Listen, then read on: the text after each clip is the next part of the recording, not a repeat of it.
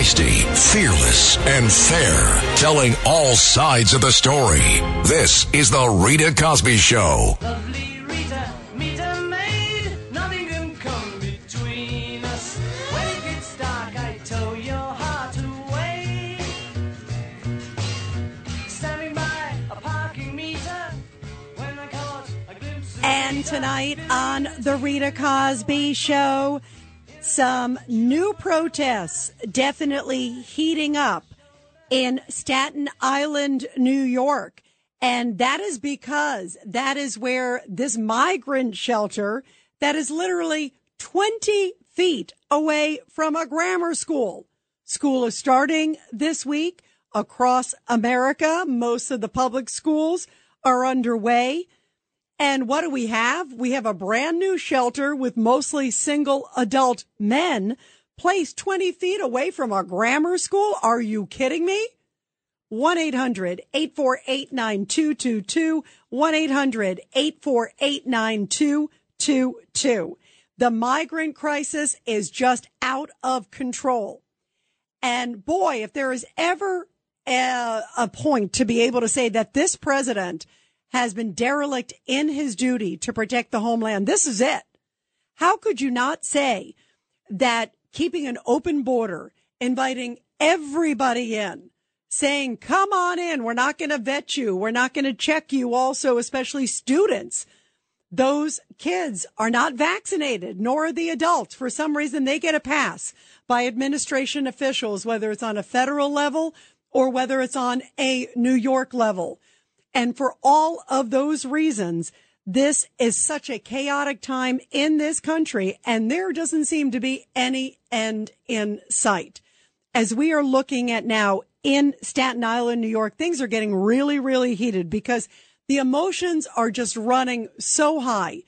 People are so frustrated. They are so concerned. They are so worried. They don't know where are we going to cover all this? Where are we going to cover this? Some of the new statistics talks about tens of millions of dollars being spent just alone on two migrant facilities. That's a staggering number. $10 million a month in New York City at least. So if you look at all of those numbers and you put it all together, my goodness, how can New York or anywhere sustain it? They cannot. And this president has made a disaster out of all of it. Here is some of the sounds from the protests. This is what was going on last night because there, if you see it, there are people, they're like grandmothers. There are people of all different ages that are there and they're protesting and saying, we don't want this in our community. Not only are they concerned at the lack of vetting and the lack of checking, but they're also deeply, deeply concerned about the health risks. They're concerned about what's happening to the neighborhood. Do you think that uh, brings up the income of the neighborhood and the value of the neighborhood? If suddenly they're putting out like a, a hundred latrines outside porta potties in your backyard, I'd say I'd be a little unhappy with this. And it comes also as we're hearing of this Venezuelan migrant, this guy who was arrested six times, assaulting two different police officers. And he started his crime spree the first day he arrived to New York. So he didn't even waste any time. He didn't even have 24 hours in New York City and he started his crime spree. And again, it includes attacking police officers. Tonight also, there's the manhunt underway in Pennsylvania. It's for a guy from Brazil. And that guy busted out of prison because he stabbed his girlfriend to death 38 times because she was about to report him for having a murder in Brazil that other people didn't know about. Are you seeing a pattern here? This is deeply, deeply concerning. And so residents are saying, you know what? Maybe this isn't a good idea to have in my backyard. Check people, vet them. There are a lot of good people that are coming to this country because it's the greatest country in the world. But if we don't vet them and we don't screen them, this is lunacy. So here are some of the protests last night. They were blocking some of the buses. You see these buses with migrants coming in to get settled into this new facility. And suddenly all these people sort of surrounded the bus and were like, ah, ah, ah, ah, you're not going any further. You're not going to get here. And the people, the migrants on the bus, you feel bad for them, but they are breaking the law by coming here illegally. And how crazy that for some reason they keep sending the buses. Wouldn't you say maybe this isn't a good idea to do a, you know, to bring them to this location? Maybe this location just is kind of on to us. You know, maybe we should go somewhere else. Well, here is uh, some of the protesters. Take a listen as they were blocking one of the buses of migrants last night. Take a listen to this one, chanting "Bye bye." Bye bye.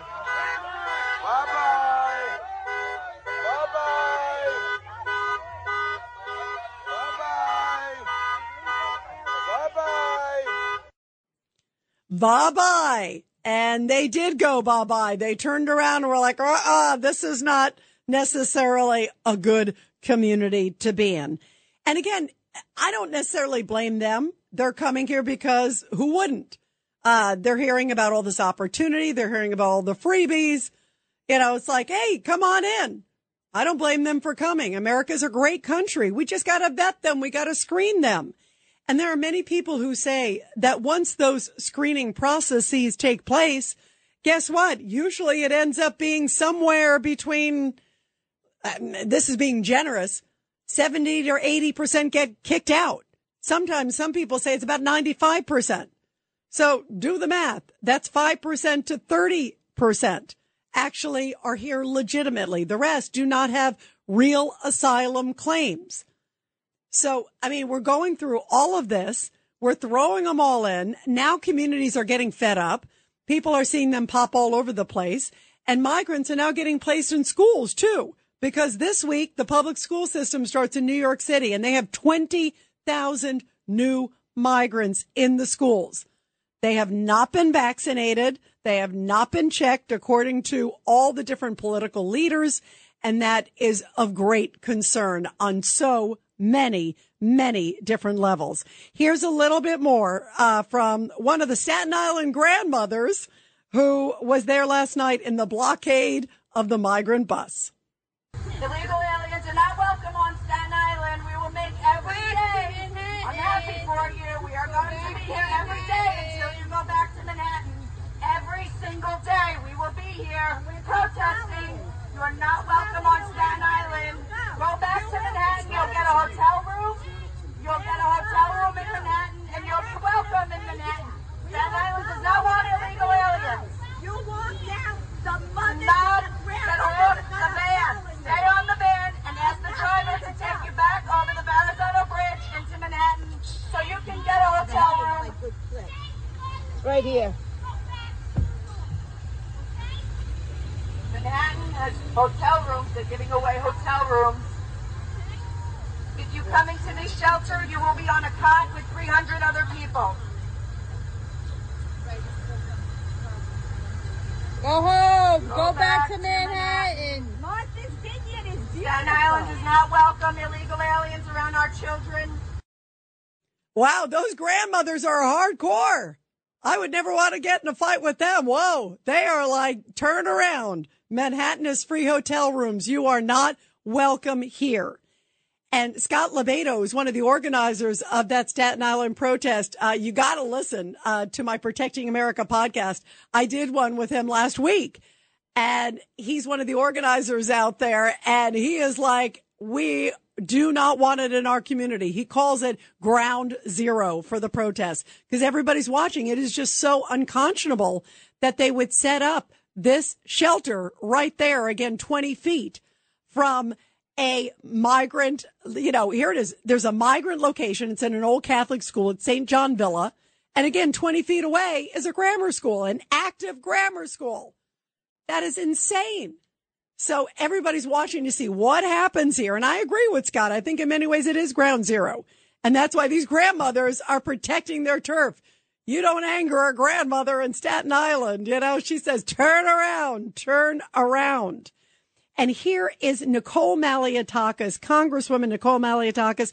Earlier today, John Catsimatidis and I spoke with her on Cats and Cosby, and she said all the responsibility primarily rests with President Biden. So it is a dangerous uh, situation that the president has created for us. And the mayor is just going to bankrupt the city if he continues doing what he's doing, which is misinterpreting the right to shelter law instead of the, telling the president to secure the border and uh, let's increase number of visas to allow people to come in the proper way. Um, and, and, and, and we need to know who is coming in and out of the country because people are abusing the asylum system. And we know that because about half to three quarters of the people are, are I should say, half to two thirds of the people who go to court have their claims denied. And this is cut 26 because Nicole Malliotakis further says that it is a disgrace to those who worked hard to come to this country and did it the correct way.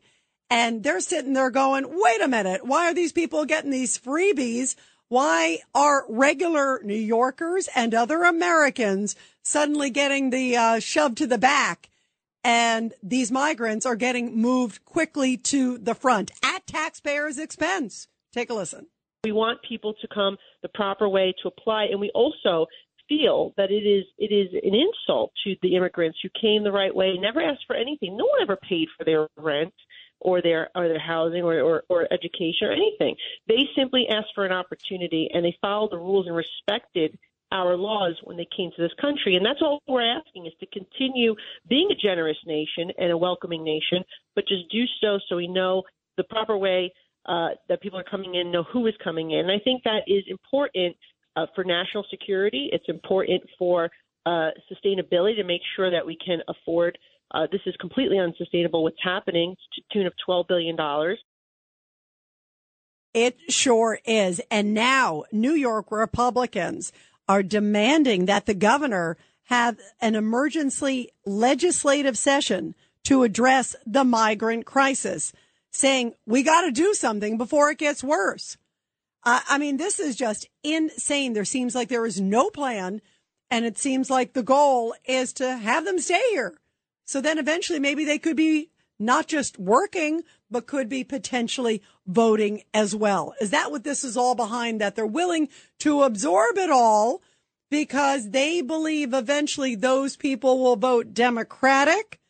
That is a really, really uh, deceptive and sneaky thing. I want to play real quick. Cut 24. Here is Nicole Malliotakis the work authorization, according to the law that Bill de Blasio passed with the help of Councilman Justin Brannan in Brooklyn and other members, um, right when he was leaving office, Bill de Blasio, he passed this law. And unfortunately, what it does is it allows for non citizens to vote if they have work, work authorization and are residing in New York City for 30 days. That means all these individuals that have come here and are residing in the city uh, for 30 days will be allowed to register to vote. And so we are suing, as you know, to stop that law from taking effect. Myself and Borough President Vito Fossella, the other Republicans from Staten Island. Can you imagine? So, in other words, if they are allowed to vote and work first, then they could potentially have a say in voting for municipal elections. That's like mayor, city council. That is crazy. So could there be a real reason? And I'm not a big conspiracy theorist, but wait a minute. They're not pushing to move them. They're moving them in the area, but still want to keep them pretty much in New York City. They're pushing to get them to work. And now they're believing that maybe because of a law that was passed under the city council before when Bill de Blasio was here, that's still in effect that if you are a non-citizen, but legally here as a non-citizen, in other words, if you work, it could qualify for that, then they could vote. And guess who they would vote for? The person who allowed them to come in illegally into the country and also who they believe has kept them and given them all the freebies in New York City. You see where I'm going? 1-800-848-9222. 1-800-848-9222 and we'll take your calls when we come back. The Rita Cosby Show on the Red Apple Podcast Network.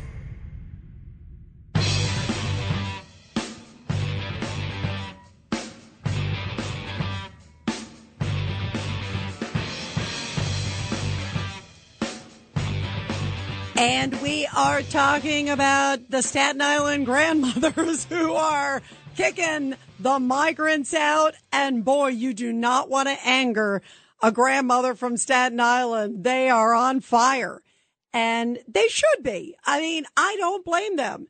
You've got this migrant shelter that's being set up in a residential area.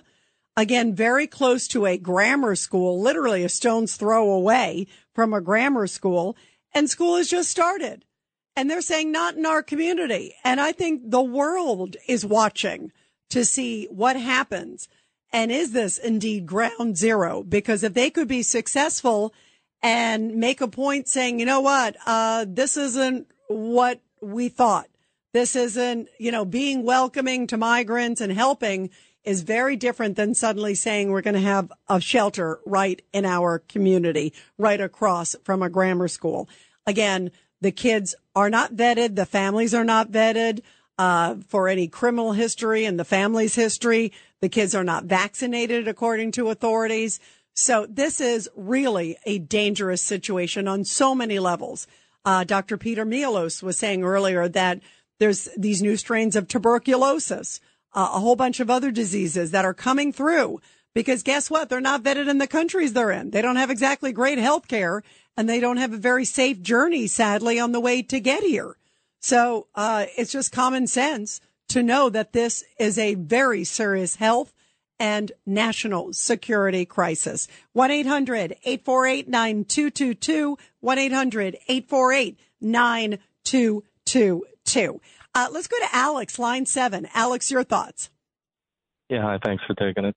Um, I think they're entitled to be outraged if they're Republicans because I, you know I find it extremely hypocritical. You have all these Democrats here in New York that were 100% fine when the migrants were being sent to Texas and other Republican states, and they said you got to leave the border open, and the people in Texas have to live with it because you know these people in Mexico are going through dire situations, and they were fine with that. And now that they're coming here to New York, they're flipping out. I mean, yeah, if you believe in an open border and you believe that these migrants should be allowed into the United States, it, should be an equal standard for everybody, no matter if you're Republican, Democrat, in whichever state you're in.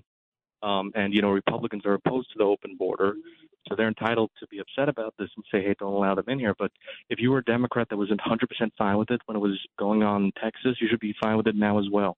That's a great point. You're right because uh, they said, "Yeah, this is this is great and no problem when it's in Texas." Um, and how about also the uh, feign outrage when suddenly they showed up? You know, one bus shows up in New York. It's like, are you kidding me? I mean, you can imagine what's going on down there in Texas. And the other thing is also, I think about Martha's Vineyard. How about when they showed up in Martha's Vineyard, heavily Democratic area? They lasted about uh, five minutes there. Alex. I mean, definitely hypocritical. Uh, let's go to Pamela, New Jersey, real quick. Pam, your thoughts. Tired of everybody thinking that we have to save the world. This lifestyle that we used to have was earned by the blood and the death of our veterans. And my father served during World War II. He got malaria. The Navy didn't give a hang. My uncle fought in the Battle of the Bulge. He had PTSD. He came home. He used to dive under stuff. You just carried on. You just lived with it. My brother served during Vietnam, and his friend was killed. My my cousin got his guts ripped out from Agent Orange. Hey, Pamela, do me a favor. Stay with us if you could. We got a hard break. Stay with us. We'll take you after the break, too, if you could. Thank you so much. This is the Rita Cosby Show. on the Red Apple Podcast Network. The Rita Cosby Show presents Back the Blue. And in tonight's Back the Blue segment, which I love doing every night here on the Rita Cosby Show, a really powerful story coming from Kenosha, Wisconsin, where two Wisconsin deputies are being called heroes after their quick actions saved the lives of three people. The deputies were enjoying a day off on August 27th at Lake Michigan when they noticed two juveniles drowning. The deputies swam about 60 yards to get the kids, battling waves up to four feet, as well as rip currents that the lake is known for. Now, the kid's mother also ran into the water, risking her own life in an effort to save her children, but could not reach them. Once the deputies reached the children and began to bring them to shore, all four began to go underwater. The deputies broke away for the kids for a moment to regain their strength before pulling them to shore. And after reaching shore with the juveniles, the deputies then went back into Lake Michigan and were able to pull the mother to land as well. Wow, what a powerful, powerful story. Many people commenting because uh, it was posted on Facebook and people saying, thank you, thank you for your heroic actions. You have gone above and beyond. And three people are alive today because of your great actions. Now, uh, the department chief there in Kenosha said the deputies represented the highest standard and went above and beyond their call of duty. And the department could not be more proud of them and their heroic actions. Bravo to them and what dramatic rescue efforts they made, uh, also saving three lives that day. And what a great reminder of how important it is to have our men and women in blue and they were off duty at the time and how incredible uh, that they came there to the aid. And RO was on duty 24 7, whether they are working officially or not. Well, we do know that in Massachusetts, members of the National Guard have been called out to help with some of the migrant shelters. Massachusetts has declared a state of emergency. They say they're at a crisis point and they're enduring nothing compared to what New York is enduring compared to what New York City is enduring. New York City has over a hundred thousand migrants right now and people are just really fed up. Tensions are high and many people in these residential areas are saying not in our backyard. They're saying this is not the time right now where we should be dedicating these kind of resources to migrants when we have a lot of homeless Americans, you see a lot of homeless veterans out on the streets. How come they're not getting these kind of freebies? You would think that homeless veterans, especially, they should be getting to the front of the line. They should be taken care of. I think all Americans should be taken care of. That should be our priority. And yet it seems like the world is upside down. If you're a migrant, you don't have to get the vaccination. You don't have to get uh, the criminal background checks, if you will. Uh, you get the free education, the free health care. You're getting the shelters or hotel rooms. And it is creating a lot of tension now because they're putting these shelters in regular neighborhoods and we're putting them near schools. And this to me is downright dangerous. We've seen these cases. In fact, in the Roosevelt Hotel, which is sort of a clearing center, if you will, or a receiving center if you will, for the migrants in New York City. There, they have already reported it's about 40 different arrests, mostly for domestic violence. There's also the case of this guy from Venezuela. He is a guy, I think he's in his late 20s, and he's been arrested already six times, two times for assaulting two different police officers, 14 charges, and he's not locked up. There are so many things wrong with this it's sort of such a sad New York story. The fact that first within 24 hours he committed these crimes, he gets let out, he does them again, he gets let out, he does them again. So you got the crazy New York bail reform laws, you got the soft on crime DA in New York who's letting him out. You got uh, the migrant issue that's bubbling to a seam here. And this guy just sadly epitomizes all that's wrong with all of this. It is a mess and there is no end in sight. What are your thoughts, everybody? It's 1-800-848-9222, 1-800-848-9222. And in Staten Island, New York, the protesters that are saying, listen, this is our neighborhood. We want to protect ourselves. They say enough is enough. And here is what they were chanting last night when the migrant buses were coming on in. Oh, Go home! We don't want you! Go back! Go back! You gotta hope no children get hurt. You gotta hope no children get hurt. It'll be on your head.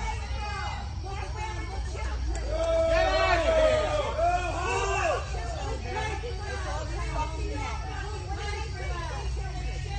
Go back! Go back! Go to, go to Manhattan where they want you! Go to the White House for your president! Go to Manhattan where they want you! Go to the White House where they want you. Go back. Go to New York City. Go to Manhattan. Go where they're giving you the free hotel rooms. We don't want you, is what they're chanting. And this is a really dangerous situation because people are resentful and understandably so. I don't blame the individuals for feeling this way. I blame the political leaders who created this crisis and suddenly put the migrants to the front of the line before American citizens and are not even thinking about American kids either when they have migrant kids that are placed into these schools with the American kids. They don't speak the language. They're not vaccinated. There's so many issues here. I mean, this is a crazy situation. 1 800 848 9222. 1 800 848 9222. Uh, let's go to Larry. Larry, line two. Your thoughts about all this, Larry? Let's go to Larry real quick. Yep, go ahead, Larry. Yeah, you know, what is there? uh, You don't accomplish anything by sensationalizing the issue, and people are confused. Okay, you can't can't just like sensationalize things because people are wondering why the hell is this happening? Because well, first of all, not knowing the law is not an excuse. This is a simple issue here. They're trying to apply a right to shelter law that does not that does not apply to these people. Ed Koch would would no way would he would he uh, pass a law that would house he would laugh at it. Illegal aliens? What are you crazy? He was he was liberal, but he wasn't out of his freaking mind. So the point of the matter is. They're trying to dupe everybody. There's no right to shelter law. They're trying to pull the wool over everybody's eyes. These people have no right. Aliens have no rights in this country. Any law that's passed has to apply only to citizens. This is common sense, okay? Eric Adams and everybody else, they have an agenda. Now, as far as this shelter that's 20 Now, wait a minute, wait a minute, Larry. Hold on a second. What do you think the agenda is? Do you think it's what I was saying that Nicole Malliotakis thinks it's the vote? Uh, it's the vote, okay? That, no, I'm asking okay, you. Do you think that's what she thinks? She thinks that once they stay here, if they get allowed Yes. to work and they get these work permits, which is what, you know, the mayor's trying and the governor's trying to get, that she thinks they could fall under the criteria of being legal non-citizens, which would allow them to vote in municipal elections, like, you know, city Yes. council, mayor. Is that what you think? That's not what I think. I look. I think that's certainly part of it, but it's. I think it's overly myopic to think that that's the only that that's the only motive. There's a multiplicity of motives. First of all, even if that were the motive, uh, uh, okay, you have to ask why why are none of these migrant shelters in black neighborhoods? They're only in white neighborhoods. They made a they made a phony story. There was one Harlem prison that they put a few a, a pri- closed prison. They put a few people in, and they said they were throwing things at the at the uh, at the passers-by, the neighbor, the neighbors. the So what, what's your point? What's your point about where My they're putting them? is- my my point is is that that there's a multiplicity of motives. They're trying to drive uh, Caucasian people out of the city. It's part of critical race theory. Um, they're trying to substitute, you know, change the racial component of this country. Not only that, but right near the uh, grammar school, they're, tra- they're trying to sexualize our children. Eric Adams does not live with a woman, and uh, caller came on Curtis. He said he didn't have any women growing up. Okay, the guy is a, could be a closet gay person. Wait, wait, wait, Larry, Larry, Larry. Larry. He's got a girlfriend. He was very, you know, you made it sound like there's no female people as as I mean, he has a girlfriend. He's got a long term uh, relationship. Um, that he's with, and and I don't think I don't think the sexual issue, uh, even if it were true, and I don't, it ain't. I you know I don't think so. Uh, but regardless, uh, I don't. Th- I think you're you're way too analyzing. Uh, you're going on a big rabbit's hole on this one. I think, but I do think there may be something to what Nicole Malliotakis, the congresswoman, was saying that she believes it's about the vote. Um, and I don't know if it goes into all these other things that you're saying, but it, it does defy logic that you would have an open border like Joe Biden does, which is such a, a national security risk. And also, um, there has to be some benefit and people right away, uh, on the national level. I remember talking to Ken Cuccinelli, who was one of the senior guys there at Homeland Security under Trump. And his response was he thinks it's they're trying to bring them in for the vote. He didn't think all the critical race theory or any of the other things. Um, what he did say was that he firmly believes that they're trying to sort of change the dynamics because he wants them to vote Democratic. He thinks that anybody who comes in and comes in illegally and gets here and suddenly gets granted citizenship or work permits, whatever it is, is going to be inclined and they're going to get free hotel rooms and all this. Well, then they're going to vote for the people who gave it to them, the Democrats. So he thinks that that's what that's about. And Nicole Malliotakis actually was kind of repeating the same thing. So that to me, sadly, makes sense. Uh, cause, uh, cause doing what they're doing doesn't make any sense. And it is downright, uh, you know, you hate to sort of use the word, uh, treasonous, but, but it, it's so un-American to have a wide open border. No other country says, Hey, come on in. We're not going to check you. We're not going to vet you. There has to be some crazy reason why uh, and, and, I think it, it could be a little more simple to what I was saying than any of these other things, Lair. But, but I always appreciate the call. Let's go back to Pamela in New Jersey. Pamela, you had called before and you were talking about your family in the military service and your great storied history in your family. Thank you. Uh, yes, and you know the baby boomers who are constantly bashing our country. Look up their past, how they weaseled out of uh, Vietnam. They got out because of their celebrity, and they got to uh, forge a career which uh, my uh, brother and, and cousins and peers did not get to do because they were either sickened by uh, Agent Orange or died my brother has a friend who died and there's a street named after him in, in North Jersey. It'll probably end up being a shelter for illegals. Yeah, that does him a lot of good. 50 years in the ground, over 50 years in the ground. Uh, so Pamela, I, Pamela, I is your, is your point, is your point that they sacrificed your family and your friends so much, obviously, which is just really moving. And uh, is that, is that that, you know, they didn't get any of these perks and now you're seeing other people who certainly didn't well, sacrifice to that degree. Well, I'm tired of apologizing for our lifestyle. Like, oh, look, rich America, uh, people with European backgrounds, you, you evil people, you're living so well, you owe everybody everything. No, I'm sorry. I'm sorry. I gave to my community. I learned from my Depression era parents and World War II vets of patriotism, and I gave back. I don't feel guilty. I don't apologize. And you know, I raise chickens. My brother used to raise chickens also. If you have too many chickens in a coop, you know what's going to happen? They're going to get disease and die. You can't, and I also save animals. And you wouldn't believe how I, right now, I have an ill cat and I'm very upset and I try to rescue the world. I worked in special ed. I won a governor's award for teacher of the year.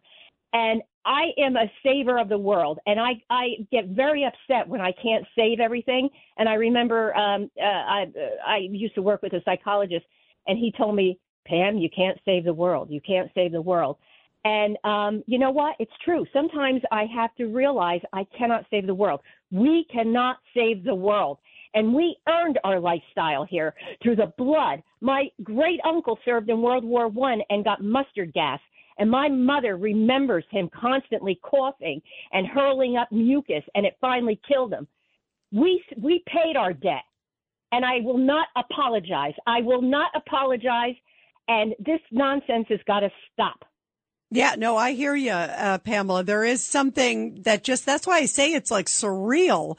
Um, and, and I'm a big believer, as obviously you are and your family, in trying to do what we can to help. Um, and, and I also make it clear that I don't resent people for wanting to come to America. Um, it is a great country. And if you're living in, you know, Venezuela or Mexico or, or any of these countries, I mean, now it's everyone's coming across the borders, sadly, because of what Biden has created. But, you know, a lot of these countries are not great countries and, and the lifestyle is not great. And, and the, but, and so I don't blame, I blame us. I blame our leadership that we are so stupid or intentionally so destructive um, that they have opened the door. And like you said, um, you know, I don't think I don't think we owe them anything. I think you try those who have, you know, been vetted or, you know, or if it's done in an organized way and those who have legitimate, you know, asylum claims based on the history of asylum, meaning persecuted and you're in a special class and all this criteria. Uh, that's a very tight criteria and coming for economic reasons because, like you said, we are a successful country and we all worked hard to get here and your family, boy, certainly did and has certainly given back to this country, uh, you know, tenfold. Um, but I agree with you. Just because they can make more money here, uh, doesn't mean they should take our money to do it. It, it just, it defies logic. And we are the most generous country in the world. We're the most generous people in the world, but you have to do it smart and you can't do it at the sacrifice of American citizens. I hear you, Pam. We're going to continue your calls, everybody. And Pam, thank you for your family service and for expressing your passion. I hear it and I feel it too. You got to call back again soon. You're terrific. 1-800-848-9222. And you're listening to The Rita Cosby Show. The Rita Cosby Show.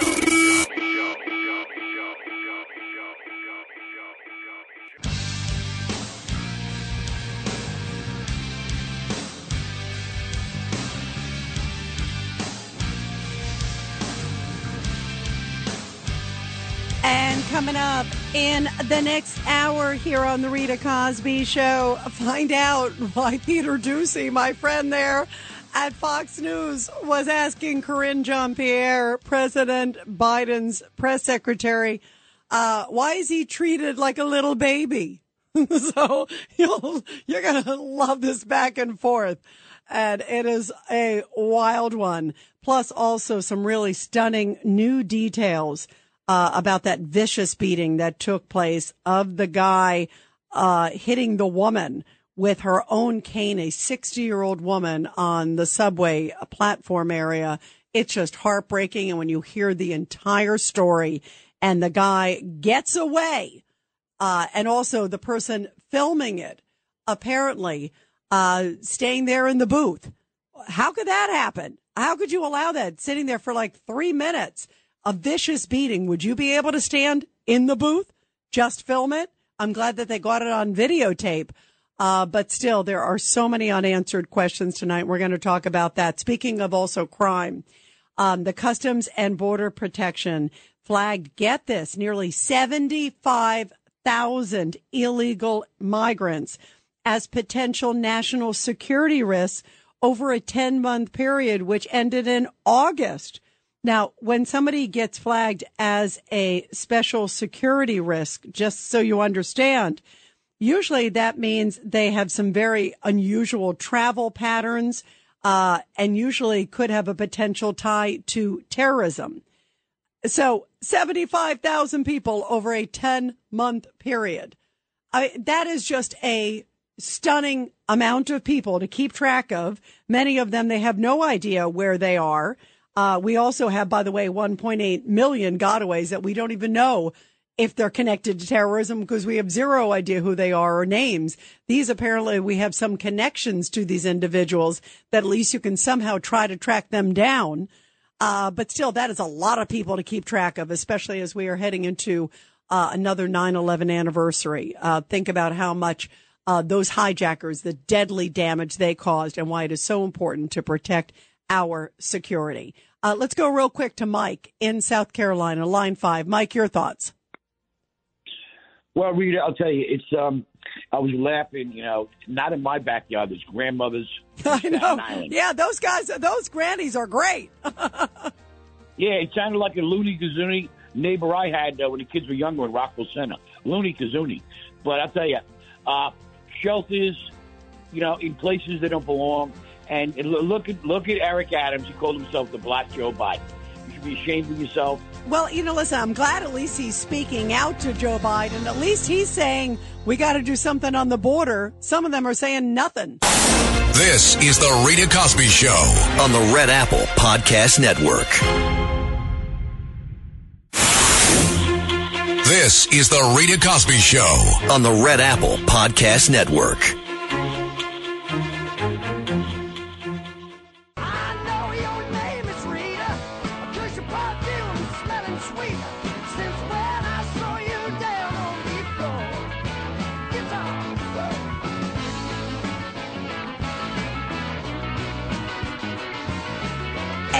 Tonight on The Rita Cosby Show. Boy, oh boy, do you equate President Biden with the word senile? and aged and out of touch. That is what is coming out of a new survey where basically almost two thirds of Democrats are saying he is too old to run again, that he should not be running for a second term. And that is troubling when Democrats are saying that, when independents are saying that. And many of these new books that are coming out are also questioning President Biden's mental competency. So today at the White House press briefing, take a listen to this interesting exchange with Karine Jean-Pierre being questioned by Peter Doocy of Fox News, talking about President Biden and if he is too old. It's a question many of us are asking. Why do you think it is that in a Wall Street Journal poll, two thirds of Democrats think President Biden is too old to run again? Look, here's what I know. Here's what I can speak to. I can speak to that a president who has wisdom. I can speak to a president who has experience. I can speak to a president who has done uh, historic, has taken historic action and has delivered in historic pieces of legislation, and that's important. When the last guy who was in this uh, in the Oval Office uh, talked about infrastructure uh, week, it was a joke, and the president passed a pretty important piece of legislation in a bipartisan way because of his wisdom, because of his experience, and now we have uh, infrastructure decade. Right. He is just the big energizer bunny. And here's a little bit more because there's this new book that says that President Biden, when he was corrected by his staff, said, you know, don't treat me like a baby. Uh, don't do that. Uh, I don't need to be treated like a kid, even though they were trying to correct him and go, ah, Mr. President, uh, you just, uh, basically said, uh, you're in the wrong continent. You know, we're just trying to help you out. Oh, no, no, no, no. Don't baby me.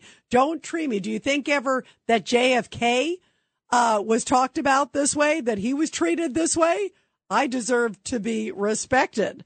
So here's the question from Peter Doocy and Karine Jean-Pierre. Listen to this one today in the briefing. President Biden is the oldest president in U.S. history. Why does White House staff treat him like a baby? No one treats the president of the United States, the commander in chief, uh, like a baby. So there's this book that says That's ridiculous. when That's staff a ridiculous back claim. what sounded like a call for regime change in Russia, the president, uh, quote, rather than owning his failure, he fumed to friends about how he was treated like a toddler. Was John Kennedy ever babied like that? So look, uh, I'll say this. Um, there's going to be a range, always a range of books uh, that are uh, about every administration, as you know, uh, that's going to have a variety of claims. That is not unusual. That happens all the time, and we're not going to litigate those here. That's something that we're not going to uh, speak to. We're not going to speak to. He is wise and brilliant.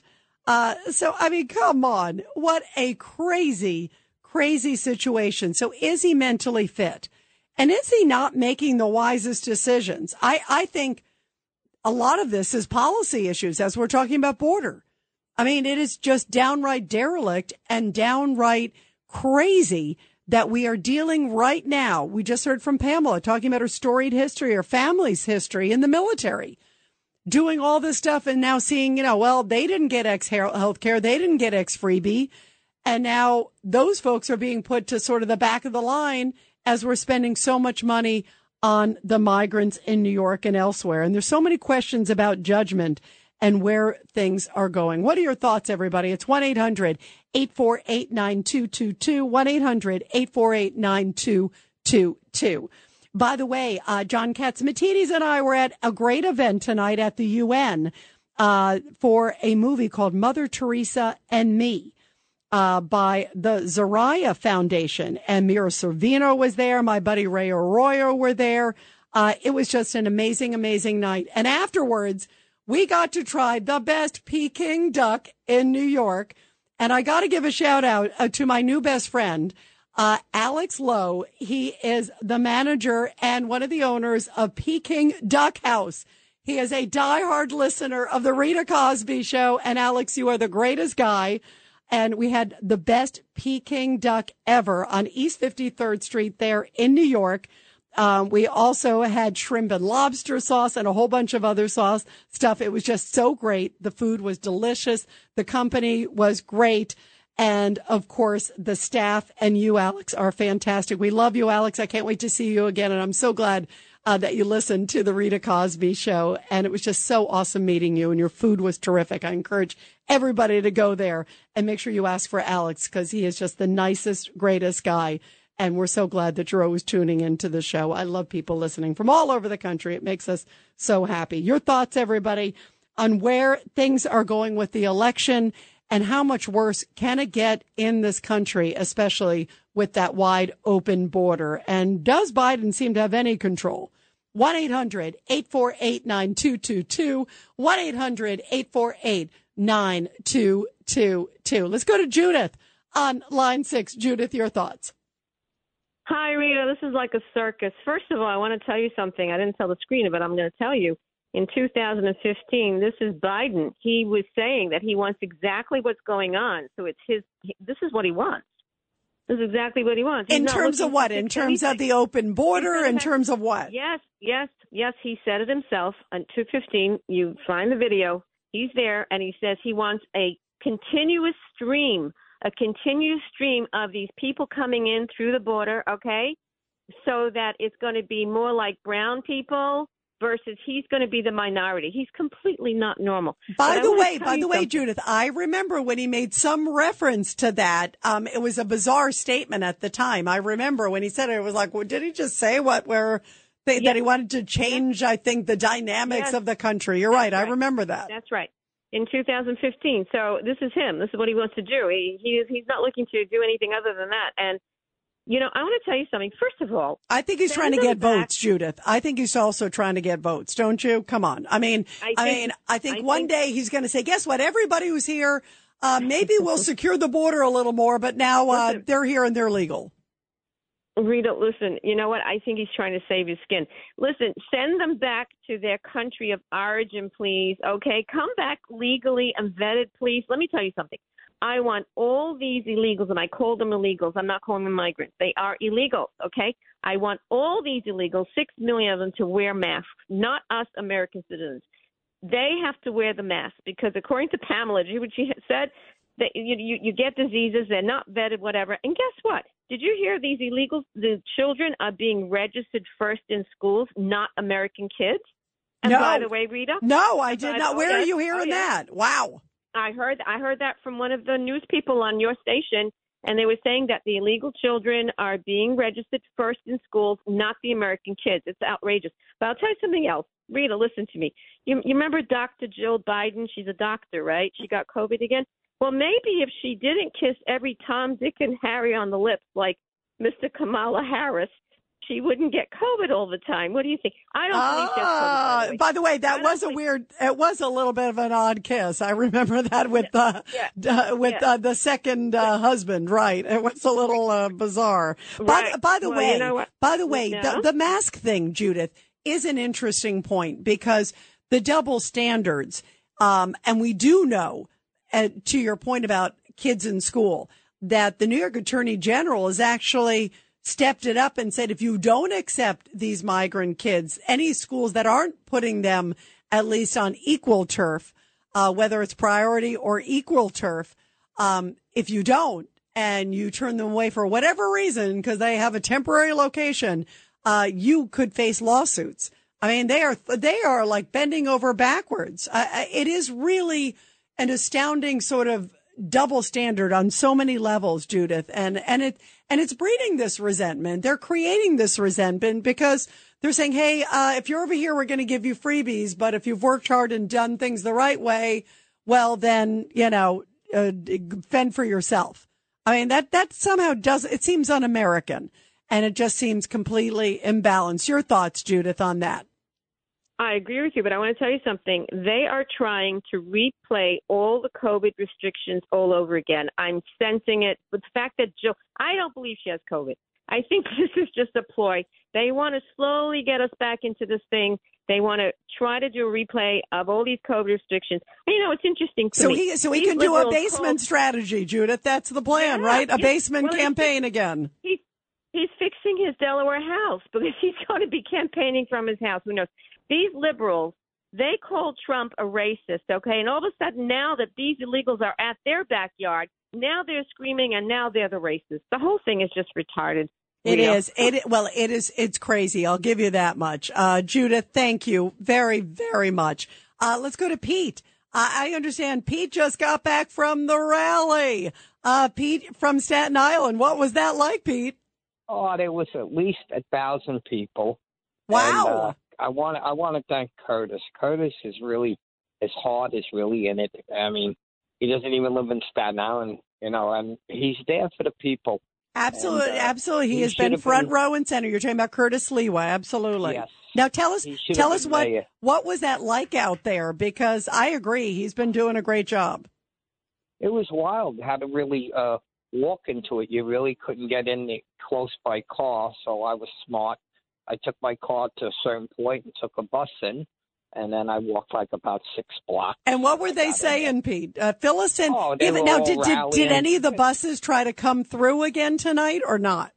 No, no, they didn't. They they, they got the message. They are not welcome because they can't. They got to come in and vent it because the diseases and stuff that are coming into this Thursday. I dread. I think that Thursday is going to be the turning point where people are going to really realize that uh, this is danger. And this thing about them being registered in school before uh, citizens and kids that live here. I mean, this is preposterous.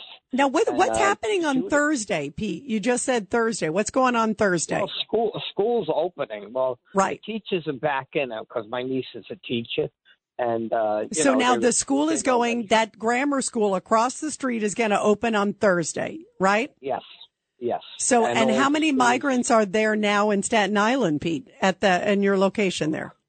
Well, they're all over. I mean, they're on Victory Boulevard, where Bayley Seton Hospital was, where Curtis's uh, father was over at Snug Harbor. They're all around there, where his father was over there with the Merchant Marines, and I could see it's very personal for him, and I thank him for all he's doing. What? And You know, but and Pete. So Pete, um, let me just ask you: Do you think are things just getting? Uh, wow, a thousand um, are there? Do you kind of see it as as Curtis and Scott um, and you? I assume. Do you believe it's sort of like a ground zero that the world's watching to see what happens in Staten Island? Yes, it is. It's ground zero, the same as uh, 9/11, uh, ground zero. We have to set a precedence. We have to show that this is not the right thing to happen. It's got to come in the right way. You got to have medical records. You know, have done things done on you.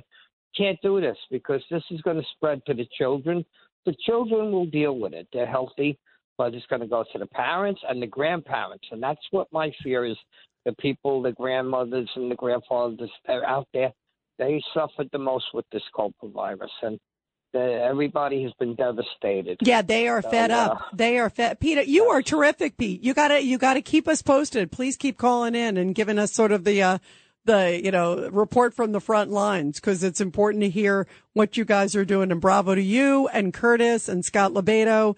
Uh, and all you folks out there, uh, it's important, uh, and, and listen, keep it peaceful. Um, uh, but obviously let your voices be heard. Thank you so much, Pete. We love you. Uh, let's go to Tony, uh, real quick, line six. Tony, your thoughts. Uh, yeah, you know, I believe that Joe Biden, uh, probably between March or May of next year, will declare a state of emergency and then grant amnesty to all these illegal aliens. And that's going to fortify their vote. And I just think it's completely and totally outside of the office of president. Yeah, I can see Uh, uh, him trying to do something, Tony. I have, I have uh, no doubt um, in my mind that I think he's working towards something, even if it's like trying to make some deal with Congress that will block the borders from here on out. Uh, but we can't kick the ones that are here. And at that point, there'll be probably 10 million at least. Um, they believe there may be as many as nine or 10 million already in the last, you know, 30 months under Biden. So, uh, I could see him trying to cut to say, Hey, let's do some deal. I'll now close the border. I really mean it this time. and we got to make all of them legal and we're going to put them in swing states. What a surprise, surprise. Uh, there's something that's definitely in the works, Tony. I, it just, it's inconceivable that an American president would make America so vulnerable. It, it's just, it's, it's shameful and it gets me so uh, frustrated for our future because we're going to feel this for generations to come. Uh, there are so many people who worked hard to come to this country legally. Um, and again, I don't necessarily, I don't blame the migrants. I blame our political leaders who've allowed this to happen. 1-800-848-9222. And we will continue your calls after the break. You're listening to The Rita Cosby Show. The Rita Cosby Show. on the Red Apple Podcast Network.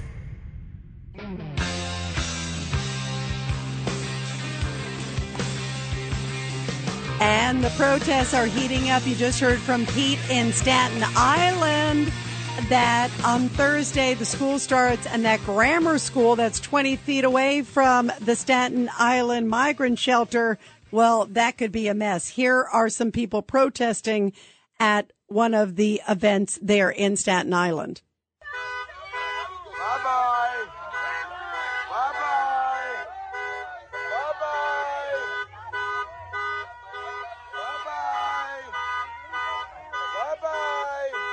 And the bus backed up. And joining us now is my friend John Tabacco, one of the organizers there of the protest, also a great TV host.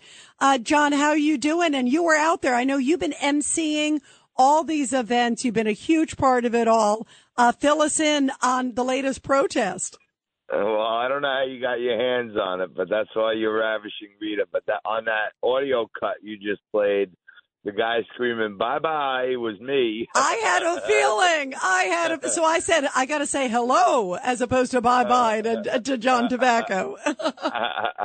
but yeah, that was me. And um, you know, Rita, the people in the community, and not just community, Staten Island. And tonight we had folks out there from Queens who've seen me and some of my friends out at at the Queens facilities, and we had people out there from Brooklyn, from Nassau County, who are very scared that they're next. And um, you know, I one of my great helpers. We got a lot of great volunteers down there, Mike, Big Mike, and he ta- towers over the crowd.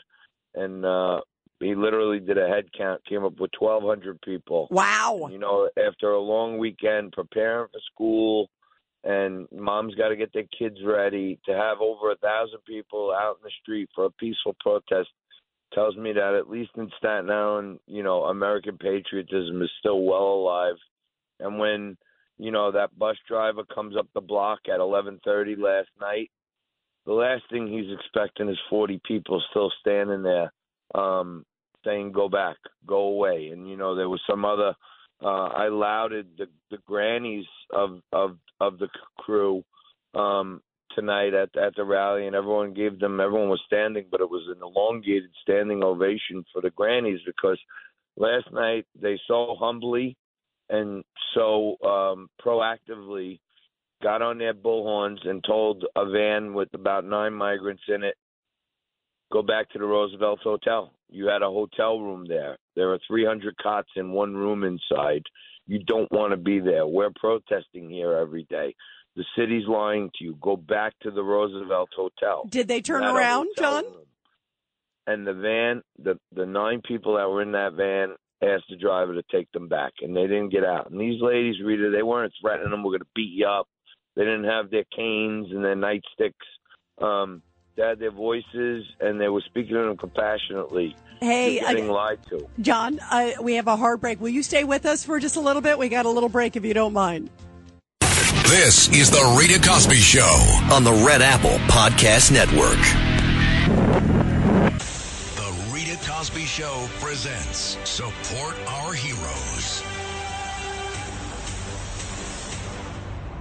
And in tonight's Support Our Heroes segment, which I love doing every night here on The Rita Cosby Show, a really powerful story coming from Orlando, Florida, where retired Sergeant First Class Juan Santiago, a Florida Veteran Hall of Fame inductee, recently received a U.S. Army Recruiting Excellence Medallion, and it was given to him for all the work he has been doing helping to get young people excited about the military and to learn about giving back.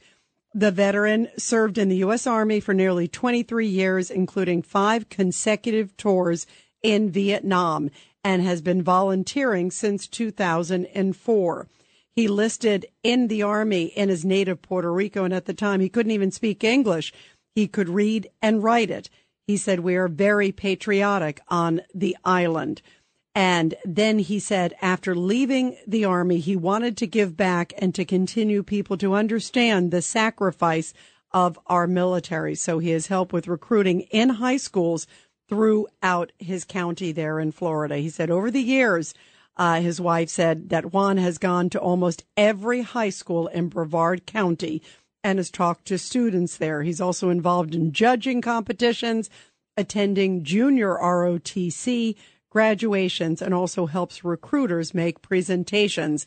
He wants people to know how great this country is and how important it is to defend our freedoms. What a great, great story and so important.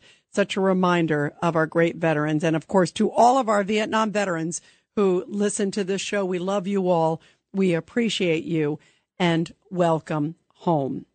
And we are talking about the protests going on in Staten Island, New York, being deemed ground zero. Uh, we have with us one of the great organizers who just called into the show, who we love, my friend, uh, and also the great MC for all of the different ones that are taking place out there. John Tabacco was talking about 1,200 people out there recently. And uh, John, thank you for sticking with us. Um, before I let you go, you were talking about the grannies out there, and we were hearing them, and we heard you say bye bye. The bus turned around. Uh, it looks like it went That's to the. Roosevelt Hotel. Um, so now, how many people are in that shelter there, that migrant shelter?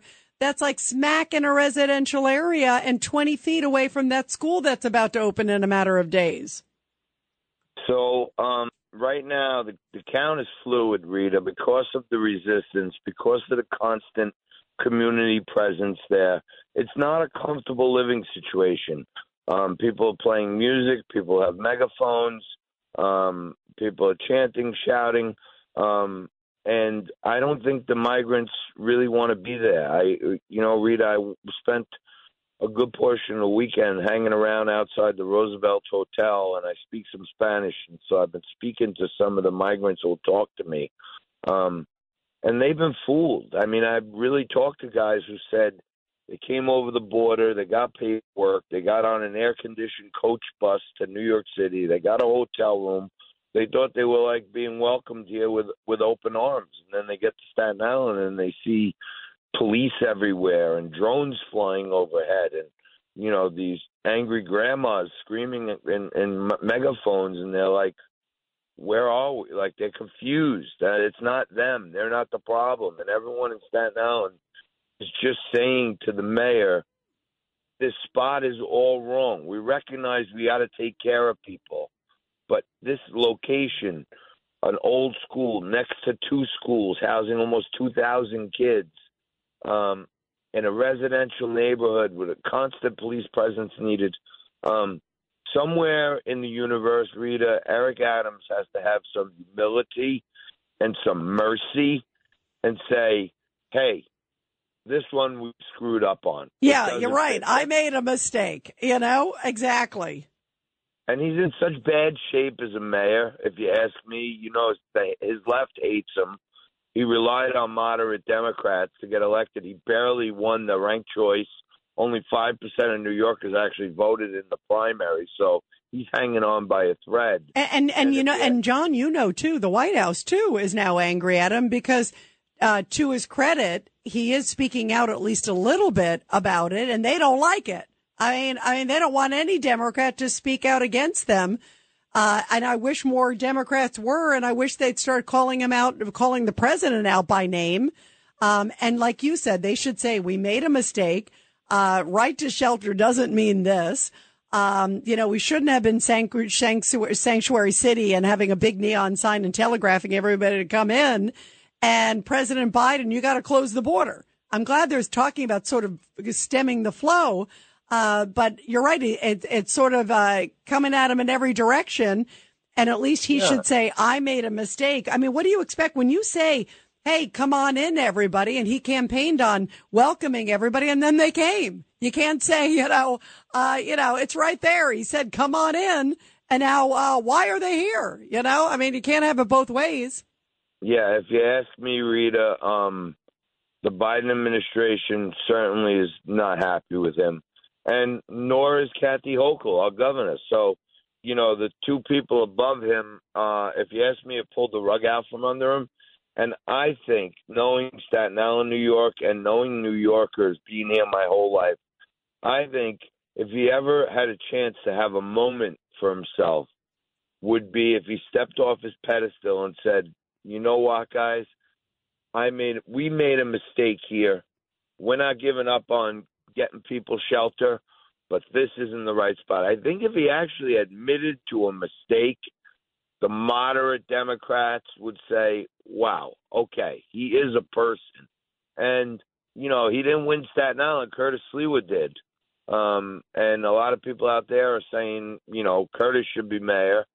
Um, but at the same time, if he wants to make some new friends, um, he's got a great opportunity in Staten Island right now to admit his mistake, back off his troops, and then, you know, find the next location. If it's not acceptable, I'm sure Staten Islanders will fight back again. But once in a while, I think the mayor's got to eat some leather, take a couple of lumps, and admit he made a mistake because I know the tone and the tenor of all those people down there, and they are not going away. So we may be in a standoff for a while, but we got the Granny Brigade, and they ain't leaving. Yeah, you don't you don't want to you don't want to anger a Staten Island grandmother, uh, and also No the great forces like you and and everybody else out there. Uh, John Tabacco, you are great, um, and I appreciate you caring so much about community and kids. Um, and a lot of people are watching so closely around the country. Uh, our show is heard around the country, John, and so many people are watching what's going on um, to Staten Island and seeing it as sort of the uh, the uh, the stand, you know, the the marking that the world is watching to see the success. So, uh, bravo to all your efforts, John, and you keep us posted. You call in anytime, my friend. Rita, you are the best. Thank you for telling our story. And um, we're well aware in Staten Island that the eyes of the world are on us. And we want to show them that all the stereotypes they think are all wrong and we're good people. And I think Staten Islanders are doing a great job of that. Thank you so much, Rita. Thank you, John. Absolutely. And I agree with you. Uh, great people, not just good people, great people out there, hardworking and very deeply patriotic who care about kids, care about their communities. Um, and that's why they're out there, uh, to make sure it is safe for everybody, not just their neighborhood, but to send a message to everybody. We appreciate it. John, thank you so much. You got to call back in again anytime. What a great, great surprise. Love hearing from John Tabacco, one of the organizers out there in Staten Island. Uh, let's go to Robert, line three. Robert, your thoughts about all this. Wow, what a night. I know. What a night. Oh, my God. I agree with um, Malliotakis. I agree with Pam. And by the way, Pam has the guts to say what thousands and thousands of people want to say, but they're afraid to say it. What this is, this whole thing smells like here is the Cloward and Piven strategy. They're overwhelming the system. The whole thing of build back better is to overwhelm the system and then try to build it back. There was nothing wrong with what was going on before. Nothing. Nothing was wrong with it. But if they just keep doing what they're doing now, what they're going to do is have an army of illegal aliens who have cell phones, who they will one day they will say, "Oh, okay, you can all vote," and they're looking for an, uh, a, a, place where they will not be able to be voted out of office because they will have a lot of people, a group of people like a union, a union of people. I tell a lot of people, look, you think that your vote doesn't count? The people that are telling you your vote doesn't count is the people that don't want you to vote.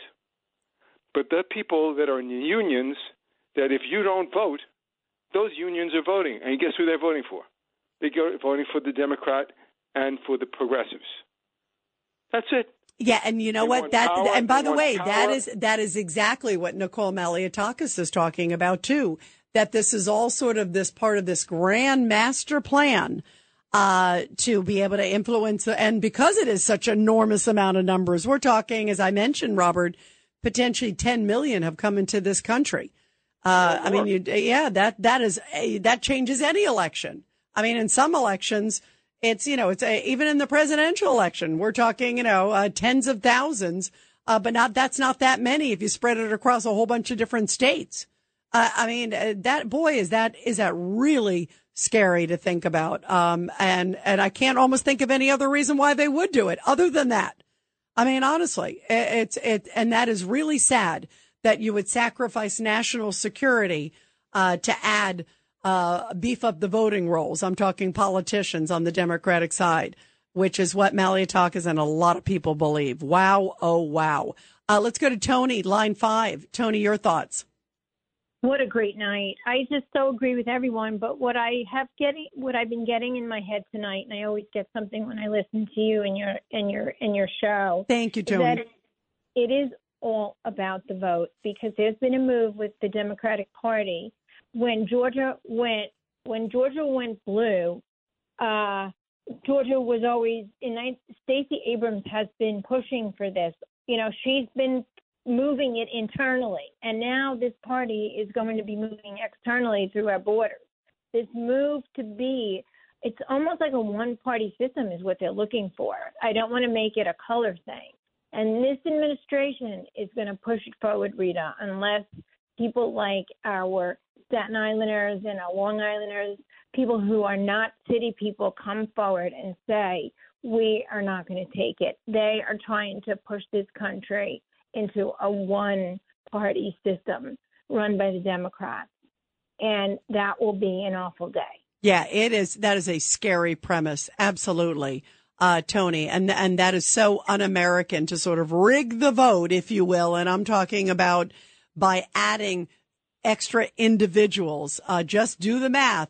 And many of them, of course, overwhelmingly are going to say, well, I'm going to vote Democratic because uh, they brought me in here. They gave me the free cell phone. They gave me the four star hotel.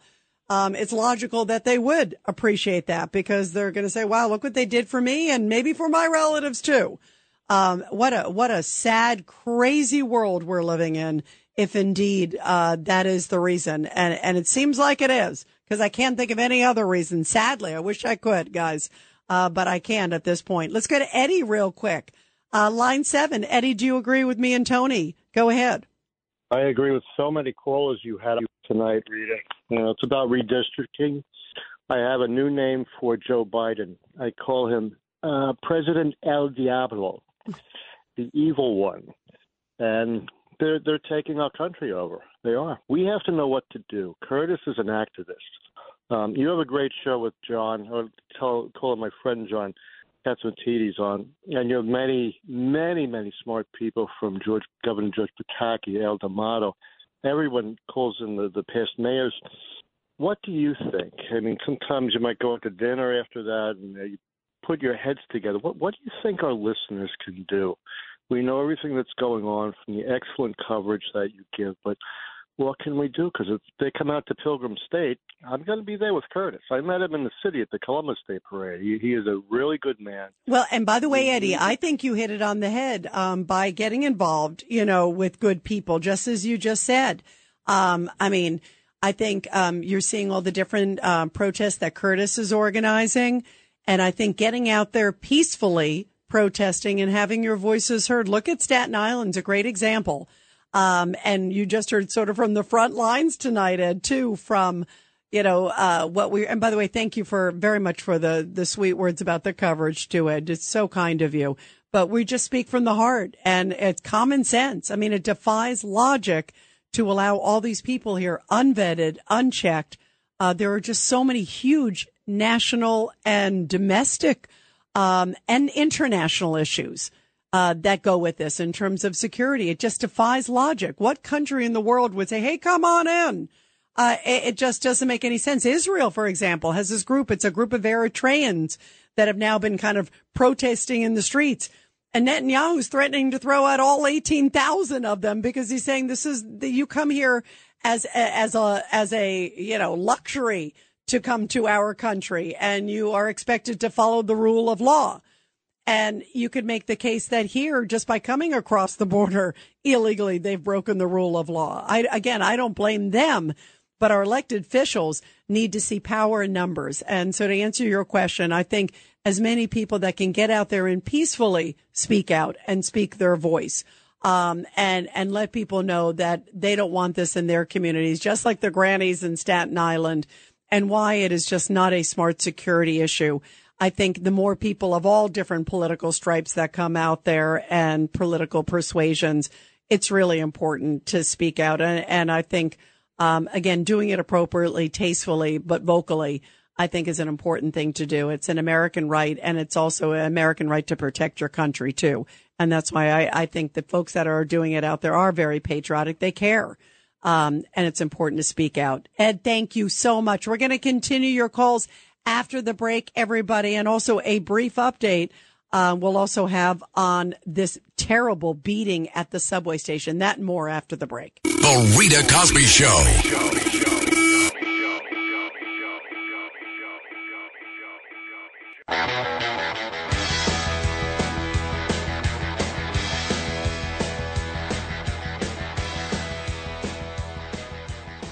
By the way, uh, people are on the lookout for this horrible case of this guy who had a long rap sheet, a deranged man, and everybody's talking about the viral video, which is just horrible, of this ex convict who beat a 60 year old woman with her own cane on a subway station in Harlem. It is just absolutely atrocious. And uh, here's a little bit. It's just, it's hard to listen to.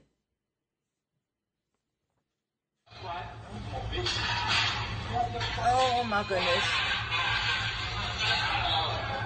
Okay.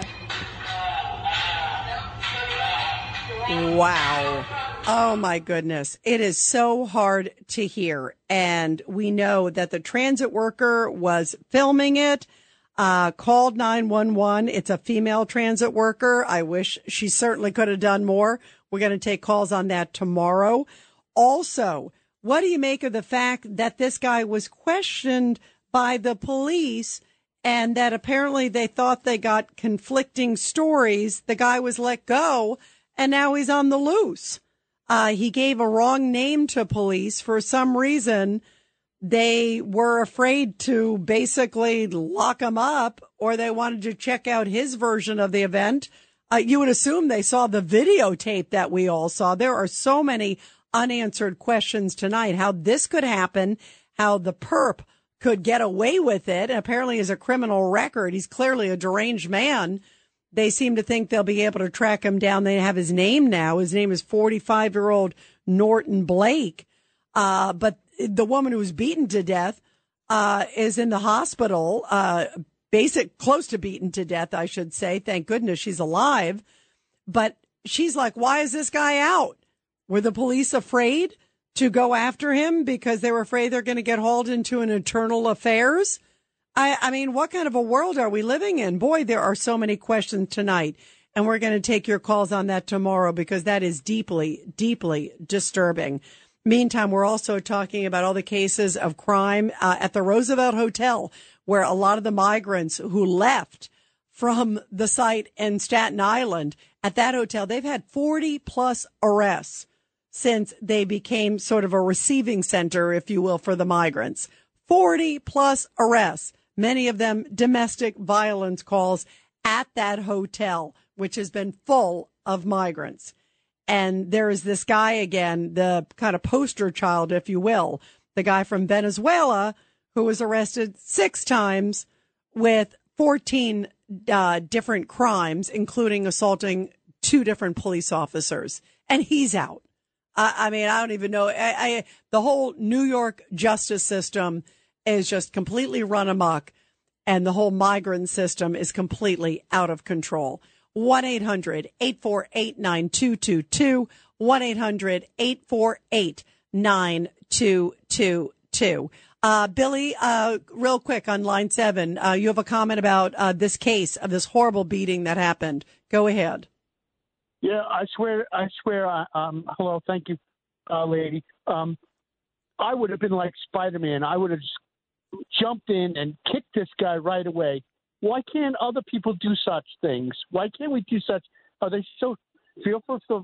Excuse me, fearful for themselves, fearful of the law, fearful of, the, of justice that might be uh, hounded down upon them? Yeah, you know what? You, you know what? You bring up a lot of great points, Billy. It, it's it is shocking. Nobody intervened, and it looks like it's about three minutes plus of it now on video, and the woman's filming it.